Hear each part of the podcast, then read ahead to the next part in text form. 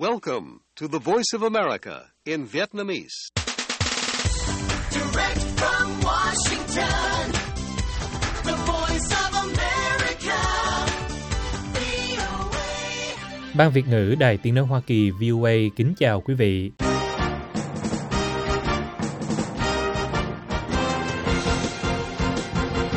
Chúng tôi xin mở đầu chương trình thời sự quốc tế sáng thứ Tư ngày 24 tháng 1 năm 2024 ở Việt Nam với phần lượt thuộc các tin đáng chú ý. Israel mất 24 binh sĩ trong ngày tổn thất nặng nề nhất ở Gaza.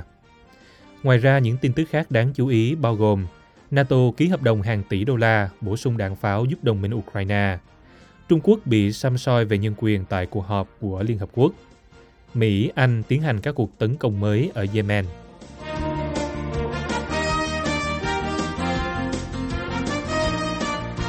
Bây giờ, mời quý vị theo dõi bản tin chi tiết của đài VOA.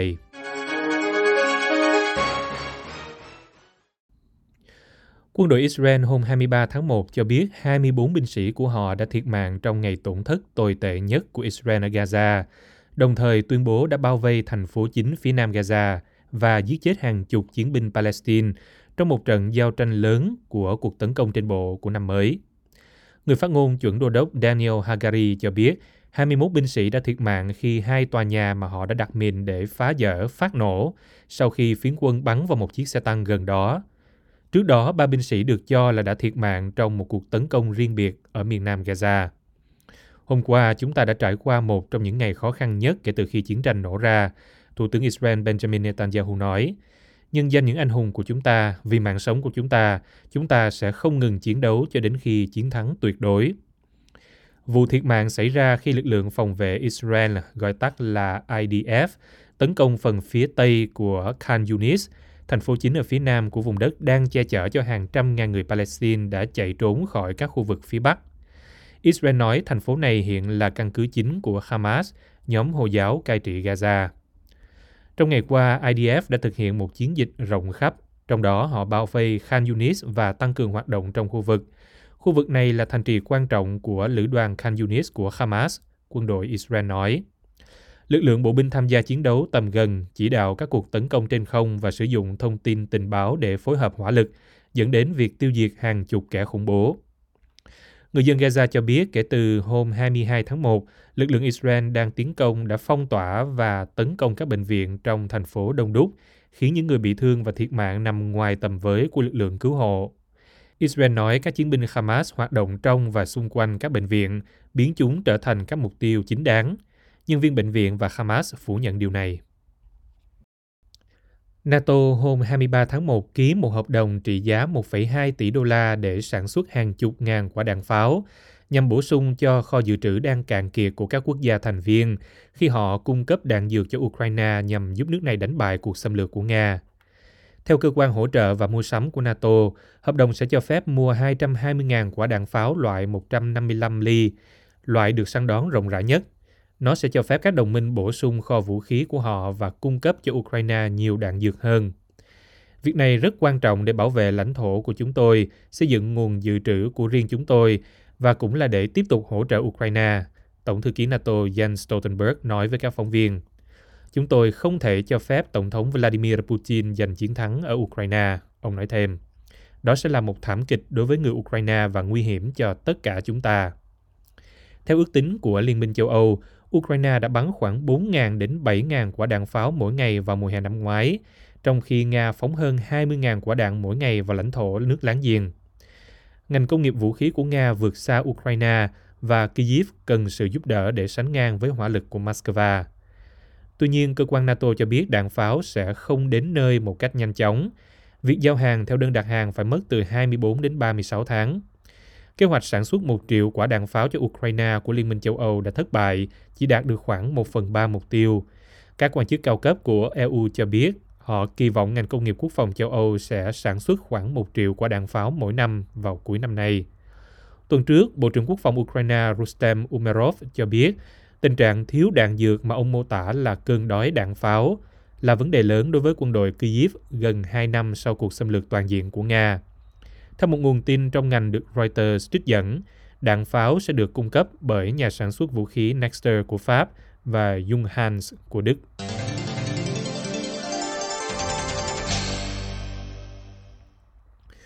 Trung Quốc vừa bị xăm soi về hồ sơ nhân quyền tại một cuộc họp quan trọng của Liên Hợp Quốc hôm 23 tháng 1.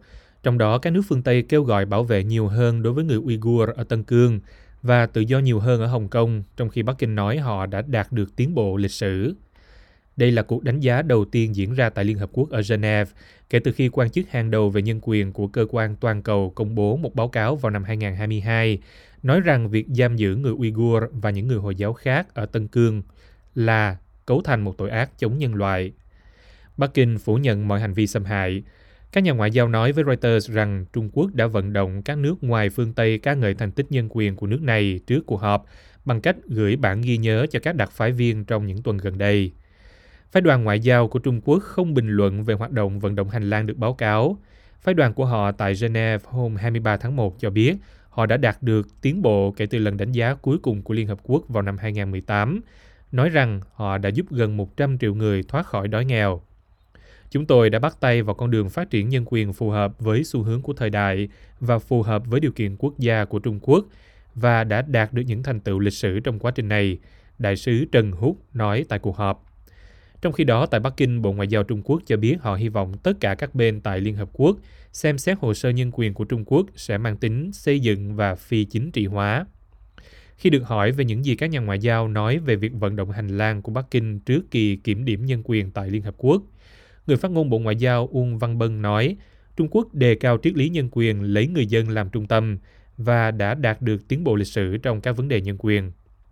Tôi muốn nhấn mạnh rằng Trung Quốc luôn thực hiện công việc tham gia đánh giá định kỳ phổ quát của Hội đồng Nhân quyền Liên Hợp Quốc theo thủ tục của Liên Hợp Quốc, ông Uông nói. Ông nói thêm, đánh giá định kỳ phổ quát là một nền tảng quan trọng trong khuôn khổ Liên Hợp Quốc để trao đổi công bằng và thẳng thắn, đối thoại và hợp tác mang tính xây dựng về các vấn đề nhân quyền. Một số quốc gia đã ca ngợi những nỗ lực của Trung Quốc về nhân quyền, trong đó có Ethiopia và Cameroon. Các nước phương Tây nêu lo ngại, trong đó có Đức, viện dẫn các vi phạm nhân quyền ở Tân Cương và Tây Tạng, còn Canada kêu gọi Trung Quốc bãi bỏ luật an ninh quốc gia gây tranh cãi ở Hồng Kông. Lầu Năm Góc cho biết các lực lượng của Mỹ và Anh thực hiện một đợt tấn công mới hôm thứ Hai 22 tháng 1 ở Yemen, nhắm vào một kho ngầm trong lòng đất của người Houthi, cũng như các cơ sở do thám và tên lửa được nhóm này sử dụng để đánh vào hoạt động vận tải trên Biển Đỏ. Lực lượng Houthi, nhóm có liên kết với Iran và kiểm soát những khu vực đông dân nhất ở Yemen, nói rằng các cuộc tấn công của họ là nhằm thể hiện sự đoàn kết với người Palestine khi Israel tấn công giải Gaza. Các cuộc tấn công của người Houthi đã làm gián đoạn hoạt động vận tải toàn cầu và làm dấy lên lo ngại về lạm phát trên thế giới. Các vụ đó cũng làm tăng thêm mối lo ngại rằng hậu quả từ cuộc chiến Israel-Hamas có thể gây bất ổn ở Trung Đông. Trong hành động đáp trả mới nhất, các lực lượng Mỹ và Anh đã tiến hành các cuộc tấn công vào 8 địa điểm khác nhau ở Yemen với sự yểm trợ của Úc, Bahrain, Canada và Hà Lan, theo một tuyên bố chung được 6 nước cùng ký. Một quan chức quân sự cao cấp của Mỹ phát biểu với điều kiện không nêu tên cho biết khoảng 25 đến 30 quả đạn đã được bắn đi, bao gồm cả từ các máy bay chiến đấu xuất kích từ tàu sân bay Mỹ. Cho đến nay, 8 đợt tấn công trong tháng qua vẫn chưa chặn đứng được các cuộc tấn công của người Houthi nhắm vào các tàu thuyền. Các quan chức Mỹ cho hay các cuộc tấn công đã làm suy giảm khả năng thực hiện các đòn đánh phức tạp của người Houthi, nhưng họ từ chối đưa ra bất kỳ số liệu cụ thể nào về số lượng tên lửa, radar, máy bay không người lái hoặc các năng lực quân sự khác đã bị phá hủy cho đến nay. Bộ trưởng Quốc phòng Anh Grant Shapps nói trong một tuyên bố rằng các cuộc tấn công mới nhất được thực hiện để tự vệ. Hành động này sẽ dán một đòn khác vào kho dự trữ hạn chế của người Houthi và khả năng của họ về đe dọa thương mại toàn cầu, ông nói thêm. Tổng thống Mỹ Joe Biden tuần trước nói rằng các cuộc không kích sẽ tiếp tục, ngay cả khi ông thừa nhận rằng chúng có thể không ngăn chặn được các cuộc tấn công của người Houthi.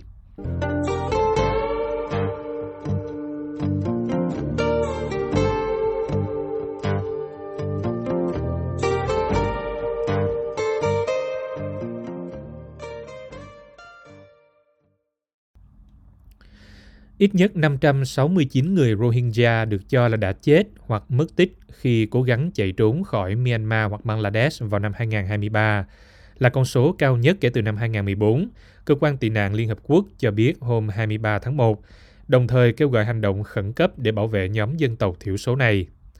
Trong một tuyên bố, cơ quan người tị nạn Liên Hợp Quốc nói số người Rohingya chết hoặc mất tích khi vượt biển Andaman hoặc vịnh Bengal là gần 4.500 người. Con số được báo cáo mất tích hoặc chết là cao nhất kể từ năm 2014, khi tổng số lúc đó là 730 người, cơ quan này cho biết.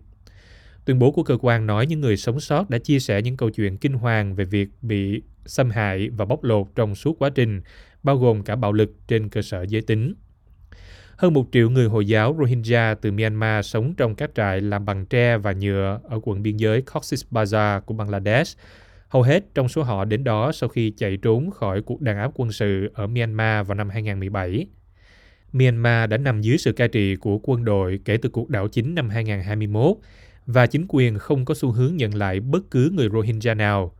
Người Rohingya từ lâu bị coi là những người nước ngoài xâm phạm Myanmar, bị từ chối quyền công dân và bị ngược đãi.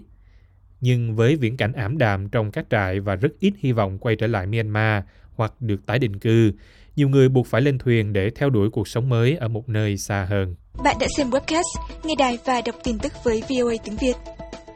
Giờ bạn có thể xem tất cả các nội dung trên với ứng dụng di động mới, tiện lợi và nhanh gọn.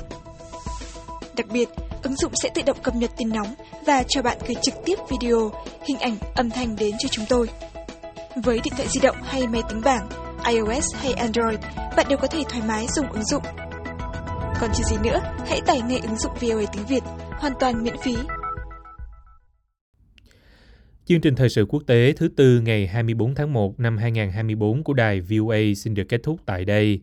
Mời quý vị theo dõi tin tức được cập nhật thường xuyên trên trang web của Ban Việt ngữ ở địa chỉ voa tiếng việt.com. Cảm ơn quý vị đã lắng nghe và xin hẹn gặp lại quý vị trong chương trình sáng mai trên podcast. Hoàng Long cùng toàn ban Việt ngữ kính chào quý thính giả.